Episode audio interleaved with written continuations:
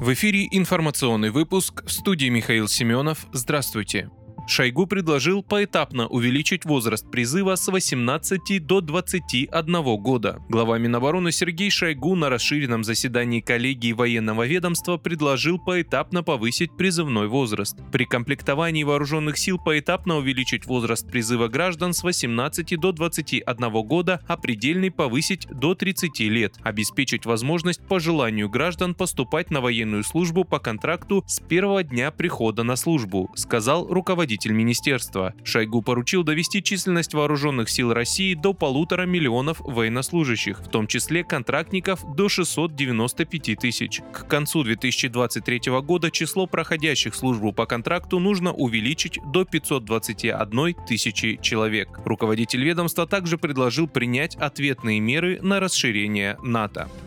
Владимир Путин заявил, что вооружения НАТО должны быть проанализированы и использованы для строительства вооруженных сил России. Ранее на коллегии Минобороны Путин сообщил, что вся информация о натовских силах и применяемых ими средствах противодействия хорошо известны России. Огромный боевой опыт получили наши части в ходе этой спецоперации. Задача Министерства обороны Генерального штаба, как я уже сказал, тщательно проанализировать этот опыт, максимально быстро систематизировать его и включить в программы и планы обучения личных личного состава, подготовки войск в целом и поставки в войска необходимой техники, подчеркнул он росгвардейцы задержали пособника ВСУ в Запорожской области. В Запорожской области военнослужащие Росгвардии обнаружили и задержали пособника вооруженных сил Украины. Об этом сообщили в пресс-службе ведомства. В ходе специальных мероприятий была отработана информация, поступившая росгвардейцам от местных жителей. Была установлена личность подозреваемого. По месту его жительства изъяты пистолет Макарова с боекомплектом, две гранаты F1 и РГД-5, компоненты для изготовления взрывного устройства. Кроме того, российские военнослужащие при проверке района обнаружили в нежилых постройках два схрона. Были изъяты свыше 5000 патронов различного калибра, гранаты F1 и ракета для противотанкового комплекса «Корнет».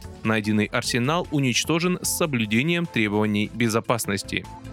В следующем году в России ухудшатся мобильная связь и интернет. Уход из России в конце нынешнего года производителей телекоммуникационного оборудования Nokia и Ericsson в долгосрочной перспективе может привести к повреждению мобильных сетей страны. Из-за этого россияне столкнутся с проблемами со связью. Об этом пишет Reuters со ссылкой на источники в отрасли. Операторы в России теряют возможность обновлять или исправлять программное обеспечение и ведут борьбу за сокращающиеся производственные детали, пишет агентство. В связи с этим пользователи пользователи мобильных телефонов в России, скорее всего, столкнутся с более медленной загрузкой и отсутствием соединения во время вызовов. Ericsson и Nokia, на которых в совокупности приходится большая доля рынка телекоммуникационного оборудования и почти 50% базовых станций в России. Они также предоставляют важное программное обеспечение, позволяющее различным частям сети функционировать комплексно. Nokia и Ericsson заявили, что окончательно покинут российский рынок и остановят обновление программного обеспечения к началу следующего следующего года.